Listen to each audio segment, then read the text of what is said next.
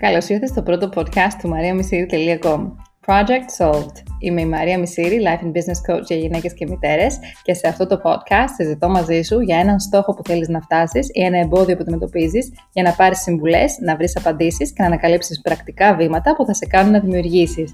Για περισσότερες πληροφορίες συμμετοχής μπορείς να επισκεφτείς το site μου mariamisiri.com. Σε περιμένω.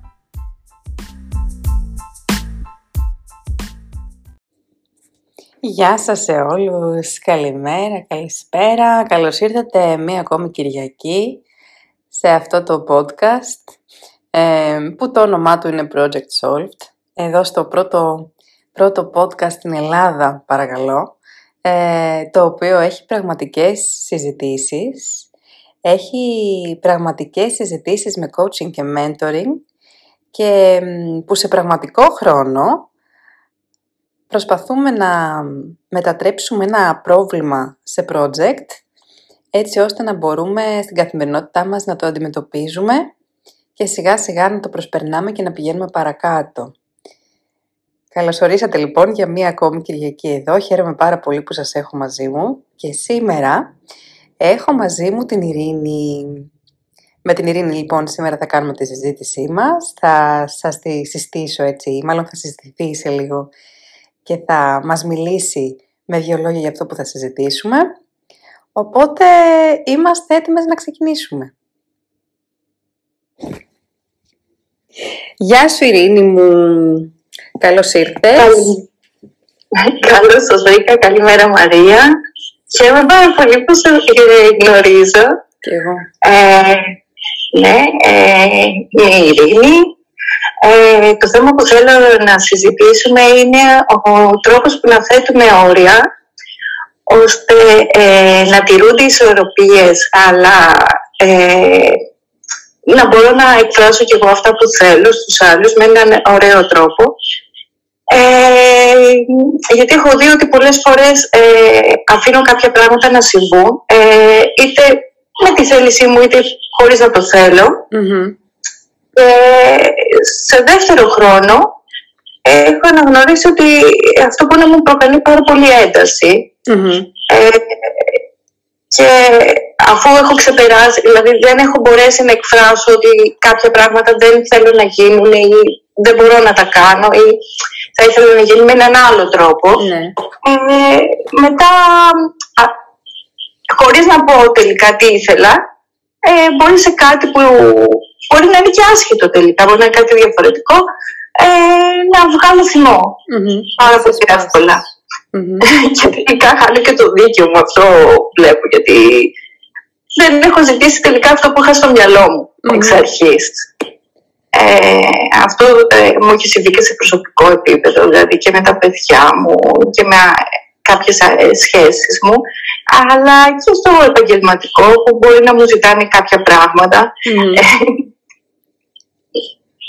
Ε, τις προάλλες μου αρέσει να μου λέει μία συνάδελφος λέει είσαι πάρα πολύ ευγενική και το λέει και μάλλον στους άλλους η Ειρήνη είναι πάντα πάρα πολύ ευγενική και ό,τι και τις πεις και ό,τι τις πετείς θα, θα είναι πάρα πολύ ευγενική και λέω τελικά αυτό δεν είναι τόσο καλό γιατί έχουν, έχουν μια προσδοκία από μένα και δεν θα μπορούσα να κάνω και κάτι άλλο. Με, κάπου με παγιδεύει όλη αυτή η ευγένεια. Έχεις δημιουργήσει αυτή την προσδοκία κατά κάποιο τρόπο. ναι. ναι. Ναι, και δεν είναι κακό βέβαια να είμαστε ευγενικοί, αυτό είναι πάρα πολύ καλό και καλό είναι να υπάρχει αυτή η ευγένεια που λες εσύ και ταυτόχρονα να λύσουμε και το άλλο το κομματάκι και να μπορούν να ναι. συνεπάρχουν αυτά τα δύο. Δηλαδή να συνεπάρχει αυτή η ευγένεια με, με την ξεκάθαρη ας πούμε πρόθεση από τη δική σου πλευρά ε, το τι είσαι διατεθειμένη να κάνεις και να μην υπάρχουν αυτές έτσι παρεξηγήσεις σε εισαγωγικά, ναι, αυτές οι άτυπες, ε, αόριστες ε, υποθέσεις από τους άλλους. Το έθεσες ναι, πολύ ναι. ωραία ε, που μας είπες ας πούμε για το θυμό. Είναι κάτι νομίζω που παθαίνουμε όλοι στο κομμάτι των ορίων. Ε, και θα είναι πολύ ωραίο και για τους ακροατές μας ας πούμε, για τις ακροάτριές μας που έχουν παιδιά, ε, με τα όρια με τα παιδιά μας, με τα όρια με τους συνανθρώπους μας, με τους συναδέλφους μας, με τους γονείς μας, με ανθρώπους που είναι πολύ κοντά μας. Ε, Με τους συντρόφους μας. Ε, πάντα θα πρέπει να μπαίνουμε λίγο σε αυτή τη διαδικασία του να τα...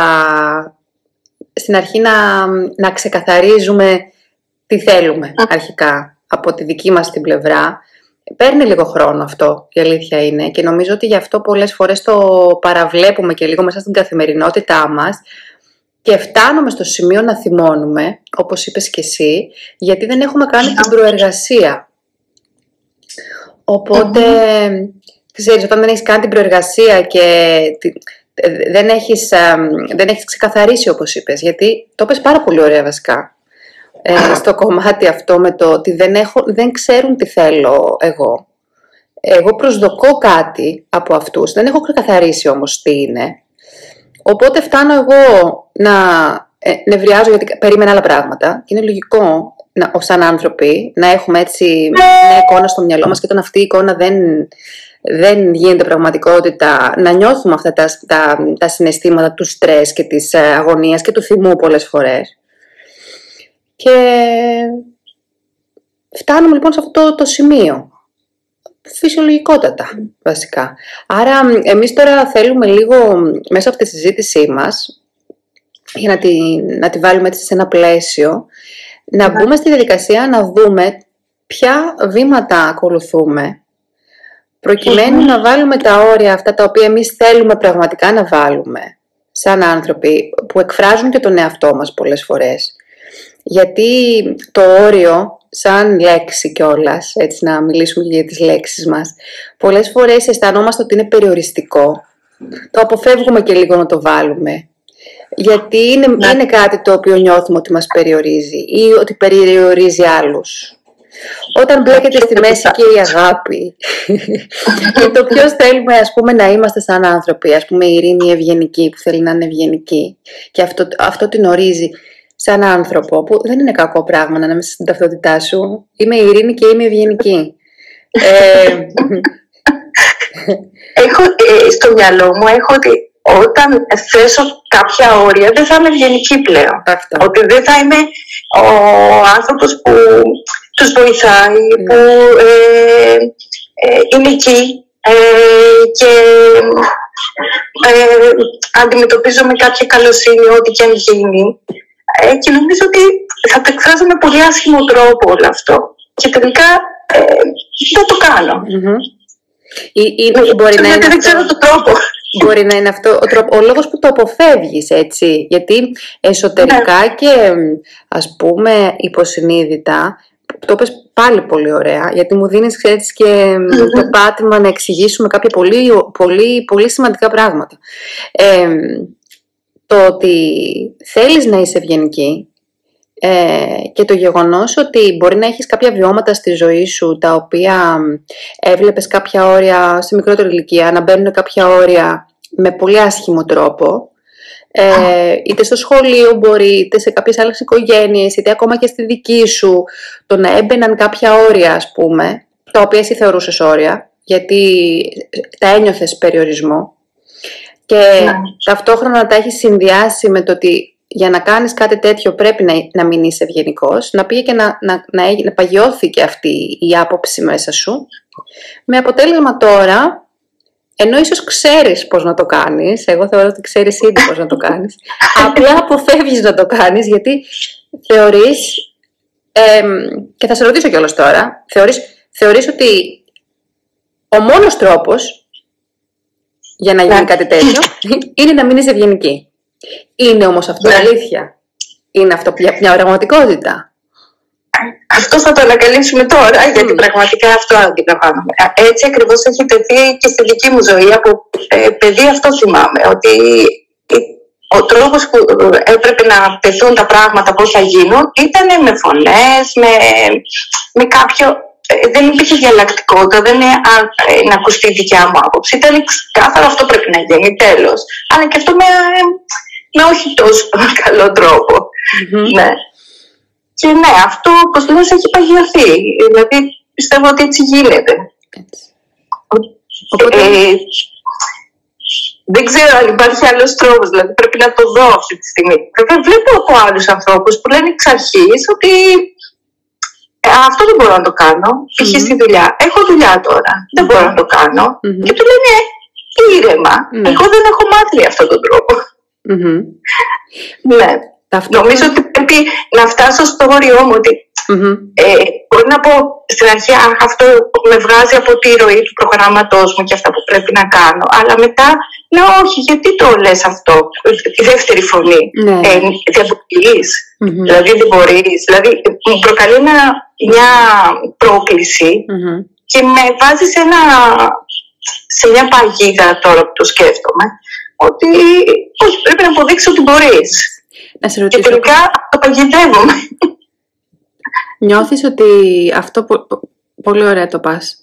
Ε, Τα μπορείς όλα; Πρέπει να τα μπορείς όλα; Τελικά, α, καταλήγω να λέω ότι τελικά δεν μπορούσα. Το ξέφυγα από αυτό που μπορούσα, γιατί βλέπω πώς νιώθω Πρέπει να τα μπορείς όλα; Κανονικά όχι, δεν θα έπρεπε να τα μπορώ. Νιώθεις όμως ότι πρέπει να τα μπορείς όλα; Έτσι νιώθεις. Ναι. ναι. Από πού νομίζεις ότι μπορεί να προέρχεται αυτό; στην αξία μου. Ότι δηλαδή ε, ψάχνω να βρω ότι μέσω αυτού ότι α, ναι, αξίζω, τα κατάφερα και σε αυτό. Ωραία, πάμε Ναι. Και, αλλά δεν τελειώνει αυτό. Είναι μια συνεχή κατάσταση. Ναι. Γιατί τελικά δεν προσθέτεις την αξία σου αυτό. Γι' αυτό δεν τελειώνει.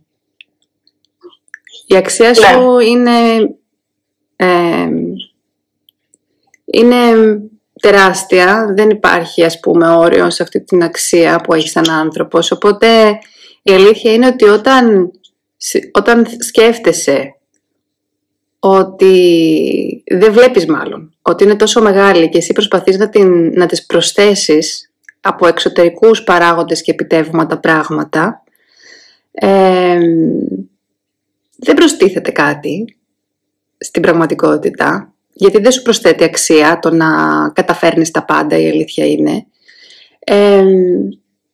και απλά εσύ, απλά εσύ αυτό που, που, που στην ουσία δεν έχεις για να μπορέσεις να αποδεσμευτείς από αυτή την κατάσταση είναι να μπορέσεις να δεις την αξία σου ολόκληρη. Γιατί όταν δεν τη βλέπεις την αξία σου ολόκληρη, ε, ψάχνεις να τη μεγαλώσεις με κάποιους τρόπους, επειδή δεν το βλέπεις, έτσι. Η αλήθεια είναι λοιπόν ότι και αυτό το κομμάτι της αξίας σου, το οποίο ας πούμε ίσως έχει, έχει περάσει πάλι στο υποσυνείδητό σου ότι για να, για να είσαι άξια πρέπει κάτι να κάνεις. Που, να σου πω κάτι, έτσι όπως μεγαλώνουμε όλοι οι άνθρωποι πάνω σε αυτόν τον πλανήτη, ε, το ίδιο συμβαίνει σε όλους μας. Γι' αυτό όλοι έχουμε το θέμα με την αξία μας. Ε, οι περισσότεροι δηλαδή έχουμε θέμα με την αξία μας, οπότε προσπαθούμε να την ανεβάσουμε με διάφορους τρόπους. Άλλες φορές προσπαθούμε να είμαστε τέρμα ευγενικοί με όλους και να τα κάνουμε όλα και να σκιζόμαστε για όλους, γιατί νιώθουμε ότι χωρίς αυτό το χαρακτηριστικό στην προσωπικότητά μας δεν είμαστε τίποτα. Άλλοι νιώθουμε ότι πρέπει να είμαστε όμορφοι και να έχουμε πάρα πολύ ακριβά πράγματα. Άλλοι νιώθουμε ότι πρέπει να έχουμε την εκπληκτική δουλειά και 45 επιχειρήσεις που βγάζουν λεφτά. Άλλοι νιώθουν ότι πρέπει να παίρνουν 20 σε όλα, να είναι οι τέλειοι επιστήμονες, οι εκπληκτικοί ας πούμε ε, διδάκτορες ή οτιδήποτε. Θέλω να σου πω. Υπάρχουν διάφορες ας πούμε, διάφορα πράγματα τα οποία στα οποία σκεφτόμαστε ο καθένας ξεχωριστά και μόνοι μας, προσπαθώντας να, να αποδείξουμε στον εαυτό μας ότι αξίζουμε. Και ερχόμαστε τώρα στο κομμάτι αυτό το, της παιδικής ηλικίας ίσως, το οποίο είναι πολύ, πολύ απλό, είναι πάνω απλό στην Ασία, άμα μπορέσουμε να το πάμε πίσω έτσι να το δούμε. Το κομμάτι του να είσαι καλό παιδί, παράδειγμα. Ε, η μαμά μου θέλει να είμαι καλό παιδί και η μαμά μου βάζει τα όρια για το τι σημαίνει καλό παιδί. Πάμε λοιπόν πίσω πάλι στα όρια. Στο κομμάτι όρια και το πόσο λεπτά είναι αυτά τελικά. Πόσο λεπτό είναι το κομμάτι θέτω όρια και πώς μπορώ να θέτω τα δικά μου όρια και πώς μπορώ ταυτόχρονα ε, να εξυπηρετώ, να, να εκφράζω τον εαυτό μου, αλλά ταυτόχρονα να μην... Αυτό έχει να κάνει κυρίως με τα παιδιά. να μην δίνω και λάθος, να μην δίνω λάθος, πώς, να μην βγάζουν λάθος συμπεράσματα βασικά. Γιατί αυτά είναι συμπεράσματα των παιδιών. Δεν είναι ότι τους μαθαίνουμε κάτι. Είναι ότι λέμε κάτι και το καθένα βγάζει το δικό του συμπέρασμα ξεχωριστά και δεν ξέρεις καν και τι συμπέρασμα έβγαλε. Ε, στην προκειμένη περίπτωση. Οπότε εσύ ας πούμε όταν ε, ο γονιός σου θέλει να είσαι το καλό παιδί, το ευγενικό παιδί, το ότι η ευγένεια είναι αυτή που μετράει, το ότι όταν είσαι ευγενική εγώ σε αποδέχομαι και σε αγαπώ, είναι τόσο, τόσο σοβαρό αυτό για το παιδί, που πραγματικά μετά όταν μεγαλώνει θεωρεί ότι αυτό είναι το παν και ότι χωρίς αυτό δεν αξίζω. Και αν το έχεις συνδέσει και με το γεγονός ότι τα όρια σε κάνουν το αντίθετο, εκεί υπάρχει ένας φαύλος κύκλος. Ναι, ναι, ναι, ναι. Ένας φαύλος ναι, κύκλος. Και τελικά καταλήγεις να θυμώνεις κιόλας, όπως είπες, που σημαίνει ότι γίνεσαι το αντίθετο από αυτό που περιμένεις εσύ από τον εαυτό σου. Εσύ προσδοκείς να είσαι ευγενική. Φτάνεις στο σημείο να θυμώνεις γιατί χάνεις τον έλεγχο. Και μετά αυτό μαστιγώνεσαι επειδή θύμωσες. Σωστά. Γιατί χάνεις την αξία σου. Στα μάτια σου. Ναι. ναι. ναι. Και προσπαθώ βέβαια μετά να το δω και να συγχωρέσω αυτό το κομμάτι. Ε, και να το ακούσω, αλλά τελικά την άλλη μέρα αρχίζει την αρχή. Ε, βέβαια. Ε. Ξέρετε, πυροδοτούνται όλα αυτά αυτόματα. Δεν είναι ότι, ας πούμε, ε, μπορείς να έχεις τον έλεγχο εκείνη τη στιγμή που συμβαίνουν όλα. Δηλαδή, τη, τη, τη στιγμή του συμβάντος, ή το, το κομμάτι ας πούμε του ότι βάζεις, βάζεις, βάζεις, βάζεις, υπομένεις, υπομένεις, υπομένεις, που το κάνεις υποσυνείδητα κι εσύ. Δηλαδή όταν έχεις πάει στη δουλειά ας πούμε και στην ουσία όλη σου η μέρα κινείται γύρω από αυτό, Δηλαδή του υπομένω, υπομένω, υπομένω, γιατί θέλω να κρατιέμαι μέσα στο καλούπι μου, ε, ευγενική. Υπομένω, υπομένω, υπομένω, θέλω να κρατιέμαι μέσα στο καλούπι μου ευγενική. Και κάποια στιγμή πρέπει να, να ελευθερωθεί αυτό το πράγμα. δηλαδή πρέπει κάποια στιγμή να μπορέσει να ελευθερωθείς από αυτό. Ε, και φτάνεις, ας πούμε, στο σπίτι. Και το σπίτι, ας πούμε, είναι παράδειγμα ανάκατο. Και λες τώρα, τι συμβαίνει σε αυτή τη ζωή; Τι να κάνω; Πρέπει κάποια στιγμή να ξεσπάσεις. Ε, είναι απόλυτα φυσιολογικό όλο αυτό. Το θέμα είναι λοιπόν πώς μπορούμε να αρχίσουμε να εκπαιδεύουμε τον εγκέφαλό μας, να τον επαναπρογραμματίζουμε για να μπορούμε αυτές τις καταστάσεις να τις, όχι να τις αποφεύγουμε, στην ουσία να τις αντιμετωπίζουμε χωρίς, χωρίς να μας φεύγει όλη η ενέργεια και να κουραζόμαστε και δεν μπορώ άλλο αυτή την κατάσταση. Είναι πάρα πολύ κουραστικά τα όρια. Α πούμε, δεν θέλω να βάλω καθόλου. Αφήνω τα πράγματα έτσι όπως είναι ελεύθερα. Γιατί υπάρχει και αυτή η πιθανότητα να φτάσει σε ένα σημείο που μετά δεν μπορείς άλλο να, να αντιμετωπίσεις όρια. Με τα παιδιά σου. Θες να βάζεις όρια, βάζεις, βάζεις, βάζεις, βάζεις και φτάσεις σε ένα σημείο που πιέζουν και αυτά βέβαια έτσι απ' την άλλη, τραβάνε. Οπότε φτάνεις σε ένα σημείο που. Κάντε ό,τι θέλετε. Ισχύει αυτό. Ναι. Ακριβώς αυτό. Δηλαδή, μπορεί να κάνω ένα φοβερό ξέσπασμα και να λέω: Όχι, δεν θα γίνει αυτό ξανά. Τέρμα ε, τα αγγλικά, τέρμα να το έχετε έτσι ανακατωμένο το σπίτι, τέρμα. Και, και μετά συνεχίζει, συνεχίζει, συνεχίζει και στο τέλος λέω: Εντάξει, ε, αυτή είναι η κατάσταση. Δεν γίνεται. Ναι. Δεν μπορώ να κάνω τίποτα. Δεν μπορώ να κάνω τίποτα. Θέλω να ξεκουραστώ. Δεν μπορώ άλλο να κρατάω τα χαλίνια. Δεν μπορώ να κρατάω άλλο αυτά τα, τα όρια, γιατί πολλές φορές ας πούμε νιώθουμε κιόλας ότι για να τα κρατήσουμε θέλει τόση πολύ ενέργεια. Ναι. Και αυτή η ενέργεια βέβαια νομίζω ότι προέρχεται κυρίως από το γεγονός ότι δεν είναι ούτε σε μας ξεκάθαρα τα όρια. Ή ότι προσπαθούμε ας πούμε εκείνη τη στιγμή να επινοήσουμε τον τρόπο με τον οποίο θα τα κρατήσουμε την ίδια στιγμή που θέλουμε να τα κρατήσουμε, που εκείνη τη στιγμή που θέλουμε να τα κρατήσουμε υπάρχουν και άλλες εντάσεις γύρω-γύρω. Γιατί τη στιγμή που θες να κρατήσεις τα όρια σου, θες να τα κρατήσεις για κάποιο λόγο. Αυτός ο λόγος ήδη σε πιέζει. Ναι. Αυτό. Ναι. Ε, ε, δεν έχω ξεκαθαρίσει και εγώ στον εαυτό μου ότι ε, μπορώ να κρατήσω τα όρια και να είμαι και καλή μαμά. Εννοείται, ναι. Μήπως, δηλαδή έχω και αυτό, δηλαδή, μήπως τελικά το παρακάνω, μήπως δεν είμαι σωστή μαμά, mm-hmm. μήπως θα χάσω την επικοινωνία με τα παιδιά μου. Mm-hmm. Ε, και ναι, όχι, όπα, τελικά τι είναι πιο σημαντικό για μένα; Αχ, τέλεια λέξη αυτή που είπες τώρα. Τι είναι πιο σημαντικό; Και νομίζω ότι είναι ναι. αρχή για πολλά πράγματα αρχικά. Το να αναρωτηθούμε τι είναι πιο σημαντικό. Ε, και να είναι ξεκάθαρο αυτό για μας. Δηλαδή να έχουμε απαντήσει με ένα ξεκάθαρο ναι ή όχι.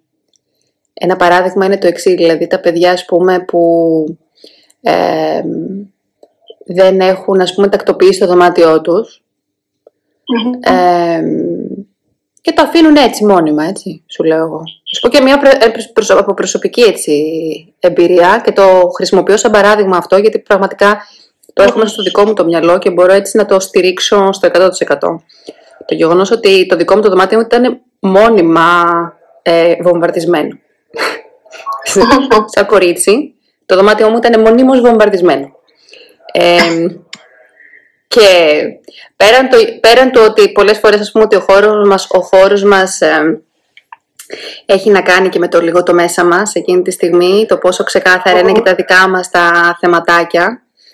Ε, ξέρεις, και ως παιδιά έχουμε πολλές ανησυχίες.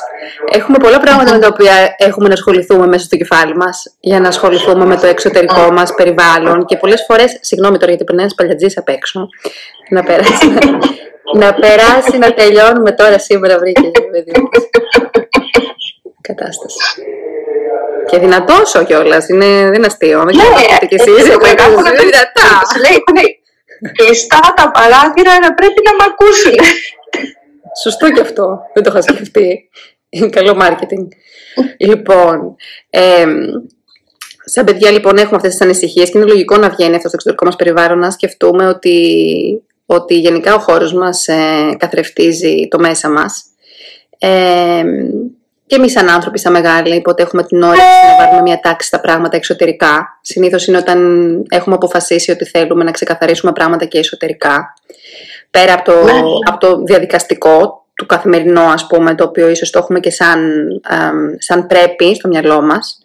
Ε, οπότε είναι, ανήκει σε άλλη κατηγορία, το πρέπει, το καταναγκαστικό το φτιάξιμο και το τακτοποίημα. Ε, οπότε θέλω να σου πω ότι ας πούμε όταν, έχει, όταν βρίσκεσαι μπροστά σε μια τέτοια κατάσταση με τα παιδιά σου είναι, είναι, είναι σκόπιμο, είναι και πολύ ωφέλιμο να μπεις στη διαδικασία να σκεφτείς ποιες καταστάσεις θα σε βγάζουν εκτός αυτού και ποιες όχι. Πριν συμβεί το οτιδήποτε.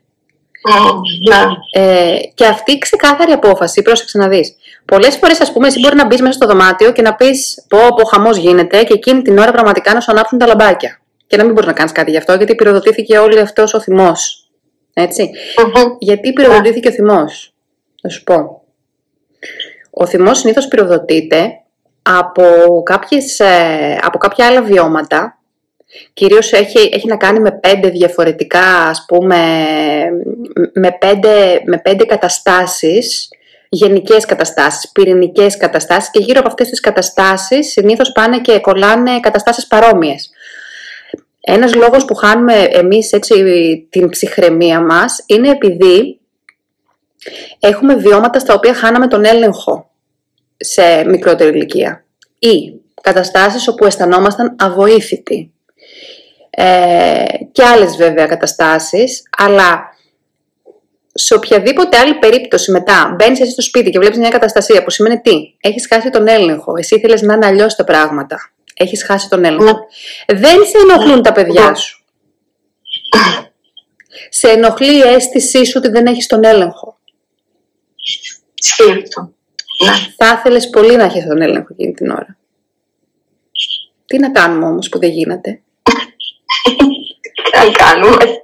Τι να κάνουμε που πολλά πράγματα στη ζωή δεν μπορούμε να τα ελέγξουμε; Τι να κάνουμε; Ναι, τουλάχιστον το κομμάτι παιδιών, ε, όχι το παιδιών, της ανατροφής τους έχω δώσει αυτή η ανατροφή. Μήπως τελικά δεν τα έχω μάθει να είναι νοικοκυρεμένα ή να διαβάζω στην ώρα τους ε, ή να τηρούν κάποιους κανόνες. Και που έχω δοκιμάσει διάφορου τρόπους γι' αυτό. ναι, μήπως τελικά δεν τα μεγαλώνει Και αυτό είναι μια, μια, έτσι, είναι μια βουτιά στο άγνωστο για σένα. εκείνη τη στιγμη γιατί η απάντηση εκείνη τη στιγμή δεν υπάρχει. Αυτή η απάντηση που σκέφτεσαι εσύ συνήθως και σε φέρνει εκτός αυτού και εκτός ελέγχου είναι ότι όχι, δεν τα μεγαλώνω σωστά. Προς τα εκεί πάει το μυαλό σου. Ναι.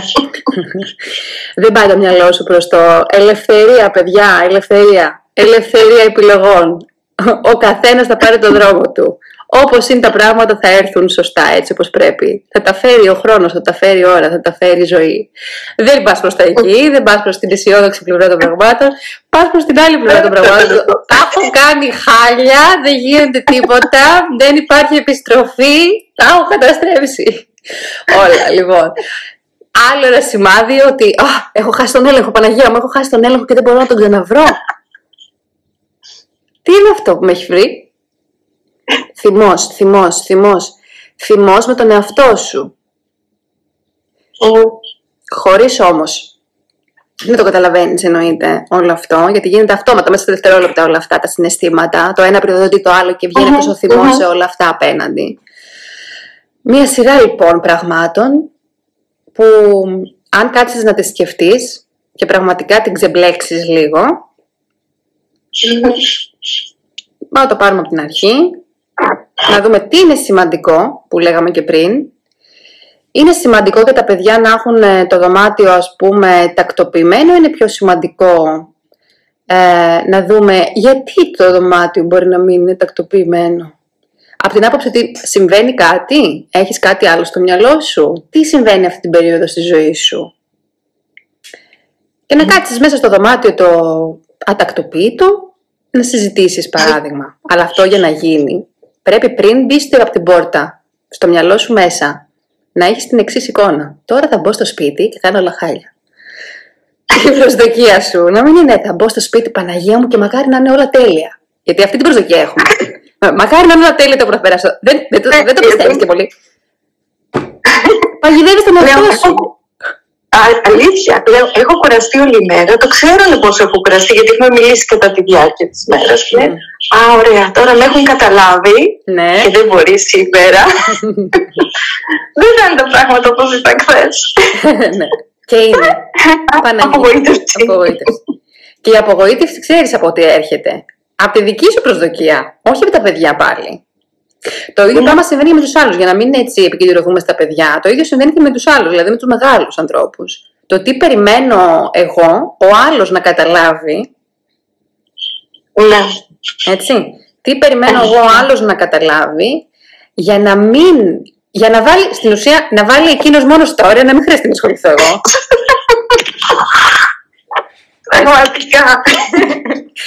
Ναι, Όσο και μου φαίνεται η λογική μου δεν το ναι. δέχεται αυτό ναι. όλο. Στην ουσία υποσχήνεται έτσι λειτουργώ. Δηλαδή λέω εντάξει, του, του έκανα τη χάρη, υποχώρησα, του, μου ζήτησε κάτι, το έκανε και, ή έκανα παραπάνω δουλειά mm-hmm. ε, από ό,τι μπορούσα και έκατσα και παραπάνω στη δουλειά mm-hmm. για να το βγάλω. Mm-hmm. Ε, αυτός θα το αναγνωρίσει και μετά θα πει εντάξει, σε μια άλλη αντίστοιχη περίπτωση μπορεί να κάνει και εκείνος κάτι αντίστοιχα για μένα.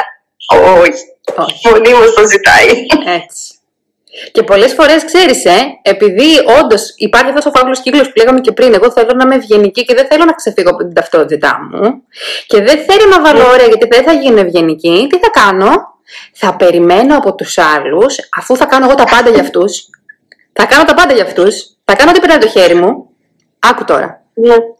Για να βάλω μια άλλη τα όρια, να μην χρειαστεί να έρθει να μου ζητήσει κάτι επιπλέον. Δεν ξέρω αν έχεις δει. Ακούγεται παράλογο, το ξέρω. Έτσι λειτουργούμε όλοι, να ξέρεις. Εγώ πιστεύω ότι αυτή τη στιγμή ότι όσοι μας ακούνε, στο μυαλό τους μέσα ή και έξω τους γελάνε τώρα αυτή τη στιγμή όλοι, γιατί όλοι νιώθουν το ίδιο πράγμα και κάνουν σχεδόν το ίδιο πράγμα. Αυτή, αυτό τον παραλογισμό λοιπόν τον κάνουμε γιατί, γιατί στην ουσία αυτά τα κινεί το εσωτερικό μας παιδί. Όλα αυτά τα κινεί ένα παιδάκι. Η 7χρονη Ειρήνη, η 7χρονη, η 5χρονη Μαρία, η οποία λέει όχι εγώ θέλω αυτό να γίνει και θα γίνει έτσι όπως το θέλω. Καταλαβες. Και δεν γίνεται φυσικά γιατί είναι παραλογισμός όλο αυτό. Είναι ανώριμη, είναι ανώριμος τρόπος με τον οποίο περιμένουμε να συμβούν τα πράγματα, με τον οποίο τον έχουμε εκλογικεύσει και όλα, γιατί πλέον είμαστε ενήλικες και τα ξέρουμε όλα και δεν είμαστε παιδιά και μπορούμε και τα φτιάχνουμε τα πράγματα στη ζωή μας. Αν δεν, αν δεν μπούμε σε αυτή τη διαδικασία να σκεφτούμε τελικά αυτό που κάνουμε ότι είναι παράλογο, να το βάλουμε σε μια σειρά και να αρχίσουμε σιγά σιγά να βγάζουμε, να, να, να βλέπουμε πώς μπορούμε να το αντιμετωπίσουμε με τη λογική μας, μιλώντας ταυτόχρονα και στο εσωτερικό μας παιδί λίγο. Δηλαδή είναι σημαντικό το να μιλήσουμε στο εσωτερικό μας παιδί αυτό, να έρθουμε σε σύνδεση μαζί του. Γιατί αυτό το παιδί αν δεν, το, αν δεν νιώσει ότι το καταλαβαίνεις εσύ η ίδια, δεν θα σταματήσει ποτέ να τσινάει και να κλωτσάει. Γιατί αυτό το, αυτό το παιδί εκεί έχει μείνει σε αυτή την ανοριμότητα επειδή για, αυτούς, για τα βιώματά μας και το πώς βιώσαμε ας πούμε την παιδική μας ηλικία κάπου έχει μείνει ανικανοποίητο. Δεν το έχουν δει. Δεν το έχουν ακούσει. Πολλές φορές δεν το έχουν δει και δεν το έχουν ακούσει. Ε, και περιμένει αυτή τη... το περιμένει ακόμα. Και όταν δεν γίνεται θυμώνει. Περιμένει να το καταλάβουν οι άλλοι. Περιμένει να το καταλάβουν, να, το, να περιμένει η μικρή Ειρήνη να την καταλάβουν τα παιδιά της τώρα. Περιμένει η μικρή Ειρήνη να την καταλάβει η μάνα της. Περιμένει η μικρή Ειρήνη να την καταλάβει ο συνάδελφος. Και αυτή τη μικρή Ειρήνη κανείς δεν μπορεί να τη δει πια. Για να την καταλάβει. Άρα ο μόνος που μένει να την καταλάβει είναι η ίδια η Ειρήνη για να γεμίσει η μικρή ειρήνη, να συνειδητοποιήσει ότι έχει κάποιον να εμπιστεύεται, που την ακούει και τη βλέπει. Της δίνει αξία για αυτό που είναι, χωρίς να χρειάζεται να κάνει τίποτα.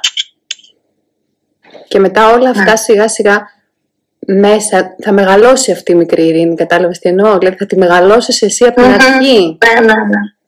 Θα τη μεγαλώσεις εσύ από την αρχή. Και θα έρθει και θα κουμπώσει και όλες αυτές τις καταστάσεις ως διαμαγείας κατά κάποιο τρόπο θα αρχίσουν να αλλάζουν σιγά σιγά. Βέβαια και με την πρόθεση τη δική σου αυτή τη στιγμή, έτσι, να, καταλάβουμε, να καταλάβεις τι κάνεις. Και εμείς το ίδιο. Να καταλάβουμε τι κάνουμε. Ξεκάθαρες λοιπόν ναι, αποφάσεις. Είναι σημαντικό αυτό που λες. Ναι οι ξεκάθαρες ναι, αποφάσεις, το ότι είναι σημαντικό. Είναι σημαντικό αυτό; Όχι, δεν είναι πολύ σημαντικός σε αυτή τη ζωή. Δεν είναι σημαντικό. ή το, αν αποφασίσεις ότι κάτι είναι σημαντικό, ε, μετά μπορείς ξεκάθαρα να δεις πώς μπορείς να αποφασίσεις και πάλι πώς θα, πώς θα προσεγγίσεις τα σημαντικά. Όταν λοιπόν στη δουλειά ε, μπορείς με ένα χαμόγελο να πεις ε, δεν μπορώ να το κάνω αυτό, συγγνώμη, έχω πάρα πολλά να κάνω. Είναι ένας τρόπος να, να το κάνεις αυτό χωρίς να γίνεις μη ευγενική. Δεν χρειάζεται να βγεις από αυτό που θέλεις να είσαι. Άμα μου έλεγες δεν θέλω να είμαι ευγενική, θέλω να σταματήσω να είμαι ευγενική, εντάξει. Θα σου έλεγα, οκ, θα το προσεγγίσουμε με έναν άλλο τρόπο. Αλλά δεν θα είμαι εγώ μετά και δεν θα νιώθω εγώ καλά μετά με τον εαυτό μου. Αυτό σου λέω. Δεν χρειάζεται να το αποβάλεις αυτό. Δηλαδή η ευγένεια δεν είναι κακό πράγμα. Είναι ένα πάρα πολύ, είναι αρετή, είναι πολύ όμορφο πράγμα να έχεις έναν ευγενικό άνθρωπο γύρω σου, να σου ανεβάζει έτσι και τη διάθεση και να μπορείς να, να εκπέμπεις, ας πούμε, και ηρεμία και, φω, και φως, έτσι. Ε, αλλά θέλω να σε ρωτήσω και πάλι, θεωρείς ότι το να βάλεις όρια, θεωρείς ότι για να βάλεις όρια πρέπει να είσαι μη ευγενική; Είναι αλήθεια ε, αυτό; Όχι, αν μπορώ να το κάνω με το σωστό τρόπο. Όχι. Μπορείς να βρεις τον τρόπο σου. Ο τρόπος που μου είπες πριν μου άρεσε πάρα πολύ. Ναι. Ε, έχει χιούμορ μέσα. Ναι. Έχει και το ξεκάθαρο μήνυμα. Οπότε θα το, θα το δοκιμάσω, μου αρέσει. Ωραία. Άρα, άρα μπορείς να βρεις. Εγώ γυρνάω σπίτι να λέω Αχ, δεν μπορώ να το δω έτσι άλλο το σπίτι. Ξαφανιστήκα να πιάτο από τη μέση. λοιπόν, αυτή η εικόνα λοιπόν που έχεις στο μυαλό σου πριν μπεις, στο, πριν μπεις στην πόρτα. Πρόσεξε να δεις τώρα.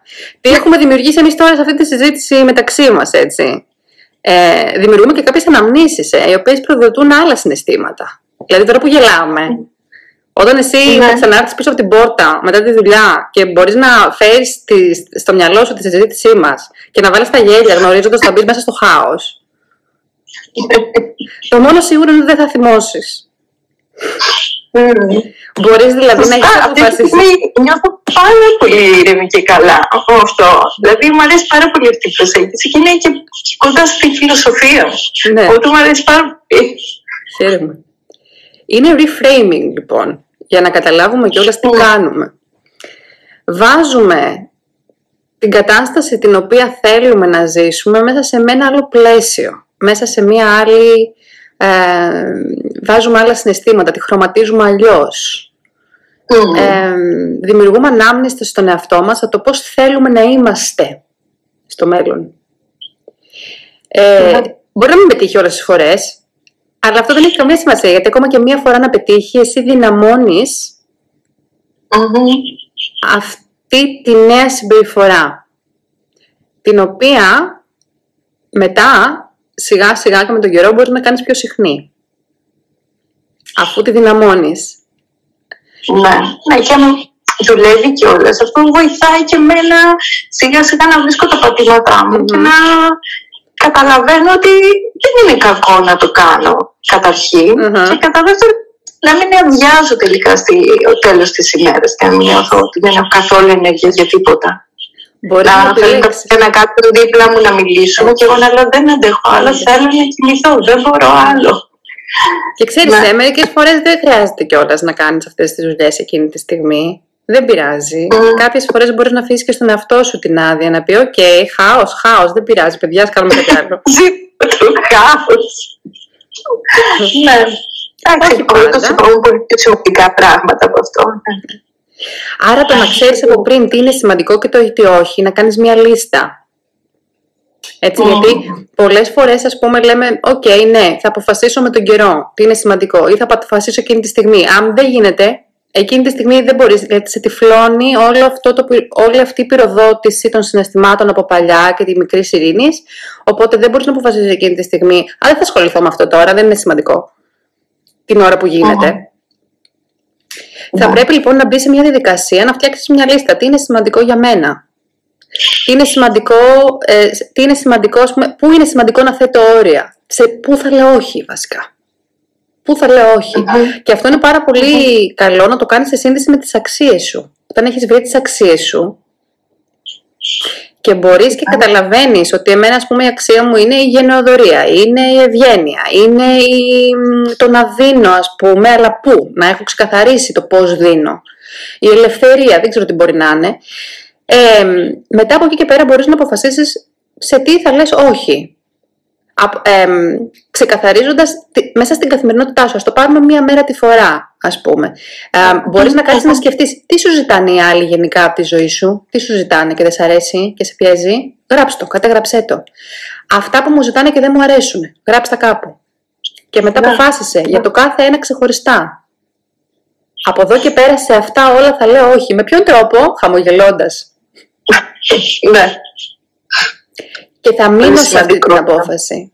Θα μείνω σε αυτή την απόφαση. Κλείσε και τα μάτια και φαντάσου τον εαυτό σου να, λέει, να, να έρχονται αυτές οι καταστάσεις πριν έρθουν. Και δες τον εαυτό ναι. σου να αντιμετωπίζει αυτές τις καταστάσεις πριν έρθουν. Είναι αυτό που λέγαμε ότι κάνουμε πρόβα και δημιουργούμε αναμνήσεις στο κεφάλι μας μέσα. Γιατί ακόμα και αν το φανταστείς εσύ, έχεις κάνει ανάμνηση, τη θυμάσαι την εικόνα.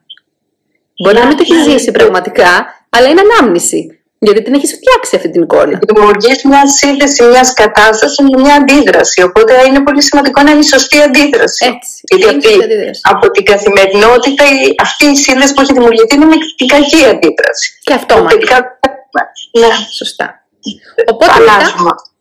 Ναι, το αλλάζεις. Με αυτόν τον τρόπο το αλλάζεις. Και μετά τι κάνεις, όταν βρίσκεσαι σε αυτή την κατάσταση μπροστά, αχ, λες, ε, βλέπεις πώς πάει.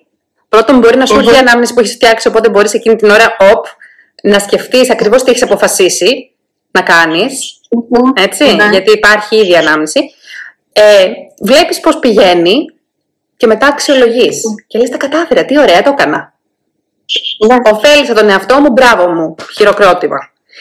Αν τα καταφέρω λιγότερα καλά, δεν λέω αν δεν τα κατάφερα, Λέω, για να δω, αυτό που σκέφτηκα να κάνω το έκανα κατά το ίμιση. Τι άλλο θα μπορούσα να κάνω την επόμενη φορά για να το κάνω ολόκληρο; Αυτό και αυτό και αυτό και αυτό. Συνεχίζεις και το δουλεύεις. Μπορεί να μην τα καταφέρεις μια φορά. Θα πεις, Αυτή τη φορά δεν τα κατάφερα καθόλου. Γιατί άραγε, τι διαφορετικό έχει αυτή η κατάσταση, τι περισσότερο με πίεσε, τι είναι αυτό που στην ουσία μου προκάλεσε όλο αυτό το θυμό, Χωρίς να κρίνεις τον εαυτό σου αρνητικά ή θετικά. Δεν έχει νόημα να το κάνεις αυτό. Η μικρή ειρήνη δεν θέλει αυτό. Η μικρή ειρήνη θέλει να την καταλάβεις. Όχι να της πεις: Πω, τι έκανες πάλι. Αυτό το άκουσε πολύ όταν ήταν μικρή. Και αυτός είναι ο λόγος που έμεινε ανικανοποίητη. Άρα δεν μπορούσε να συνεχίσεις να κάνεις εσύ το ίδιο. Εσύ θα πεις: Μικρή ειρήνη, τι έγινε εδώ πέρα, γιατί θυμώσαμε. Τι σε πίεσε, γλυκιά μου, τόσο πολύ. Πάμε να δούμε, μήπως το βρούμε και την επόμενη φορά ξέρουμε καλύτερα για το πώς να αντιμετωπίσουμε την κατάσταση. Γιατί δεν χρειάζεται, ας πούμε, το γεγονός ότι θυμώνεις δεν σου αφαιρεί αξία επίσης. Εσύ νομίζεις ότι όταν, όταν δίνεις τον εαυτό σου προσθέτεις αξία ή όταν θυμώνεις μειώνεις την αξία σου. Δεν έχουν καμία σχέση με την αξία σου αυτά τα πράγματα. Πολύ ενδιαφέροντα όλα αυτά που έχω ακούσει. Πραγματικά κάποια από αυτά τα έχω ξανακούσει για την αξία, για το εσωτερικό παιδί, αλλά έτσι όπως λειτουργούν μέσα μου, ε, είναι πάρα πολύ ενδιαφέρον έτσι πώς τα ακούσα τώρα και πώς θα τα κάνω να αλλάξουν πραγματικά. Εφαρμογή λοιπόν, πρακτική εφαρμογή ναι. όλης της θεωρίας την οποία πολλές φορές γνωρίζουμε ε, και θέλουμε να βρούμε φάνταστους τρόπους δημιουργικούς, να την πάρουμε ναι. και να την κάνουμε δική μας, με, παίζοντας έτσι, γιατί νομίζω ότι αυτό είναι σαν παιχνίδι το να μπορείς, ας πούμε, να φαντάζεσαι πράγματα, να ονειρεύεσαι τον εαυτό σου, να μπορείς να αλλάζεις τον τρόπο με τον οποίο θέλεις να συμπεριφέρεσαι. Να χρησιμοποιείς τις πραγματικές στιγμές όχι για αυτοκριτική, αλλά για περισσότερη εξέλιξη. Γιατί εκείνη η στιγμή θα σου δείξει πραγματικά τι δουλειά έχεις κάνει μέχρι τώρα. Για να ξέρεις, να γνωρίζεις πόση δουλειά χρειάζεσαι παραπάνω. Τι άλλο χρειάζεται να κάνεις διαφορετικά. Άρα οι πραγματικές στιγμές πολλές φορές είναι και αυτές οι οποίες μας δυναμώνουν ακόμα περισσότερο. Ό,τι και να συμβαίνει στην πραγματικότητα. Ναι, ναι, ναι. Πραγματικά θα τα εφαρμόσω άμεσα όλα αυτά. Είναι πάρα πολύ όμορφα. Ε, και με βοηθάνε πάρα πολύ να, να, να βρω αυτό που ζητούσα. Δηλαδή το πώς τελικά είναι πολύ γενικό να θέσω κάποια όρια, αλλά περισσότερο να νιώθω κι εγώ καλά μέσα σε όλο αυτό. Ναι. Ναι. Πολύ σωστά. Ευχαριστώ πάρα πολύ. Ήταν πολύ όμορφη η κουβέντα μας. Ειρήνη, και εγώ τη χάρηκα πάρα πολύ. Πάρα πολύ τη χάρηκα. Νομίζω ότι φάνηκε κιόλας. Ναι. ναι, ναι, ναι. Ήτανε... Ε, μπορεί κάποια πράγματα να τα λέμε, να τα ξαναλέμε, αλλά πραγματικά έτσι όπως τα συζητήσαμε ήταν πολύ ξεκάθαρο τελικά τι πρέπει να, να κάνουμε για να βοηθάμε και το, αυτό το υποσυνείδητο που αντιδράει από μόνο του. Ναι. Ναι, μπορούμε, μπορούμε. Μπορούμε να μπούμε και να ε, επέμβουμε σε αυτό. Και αυτά είναι τα καλά νέα. Είναι τα καλά νέα. Γιατί έτσι μπορείς να δημιουργήσεις λιθαράκι, λιθαράκι τη ζωή που αγαπάς έτσι όπως τη θέλεις. Οργανωμένα, στοχευμένα, προσχεδιασμένα. Να αισθάνεσαι αυτά που θες στη ζωή σου καθημερινά. Κυρίως αυτό. Ναι. Αυτό. Σε ευχαριστώ πάρα πάρα πολύ για αυτή τη συζήτηση. Εγώ ευχαριστώ Μαρία μου. Υπέροχα. ε, νομίζω και οι ακροτές μας το ίδιο. Ε, να έχετε όλοι μια υπέροχη έτσι, Κυριακή και μια υπέροχη υπόλοιπη εβδομάδα. Ε, εγώ και η Ειρήνη εδώ θα σας χαιρετήσουμε. Ε, θα σας χαιρετήσω κι εγώ. Ναι. καλή σας μέρα και ευχαριστώ πολύ για την κουβέντα μας. Έτσι και να είμαστε όλοι έτσι μέσα από αυτή την κουβέντα, να βρούμε δημιουργικούς, όμορφους και φάνταστους τρόπους, να θέτουμε τα όρια μας έτσι όπως τα θέλουμε, να είμαστε εμείς καλά για να είναι και γύρω μας. Να είστε καλά όλοι. Φιλιά πολλά.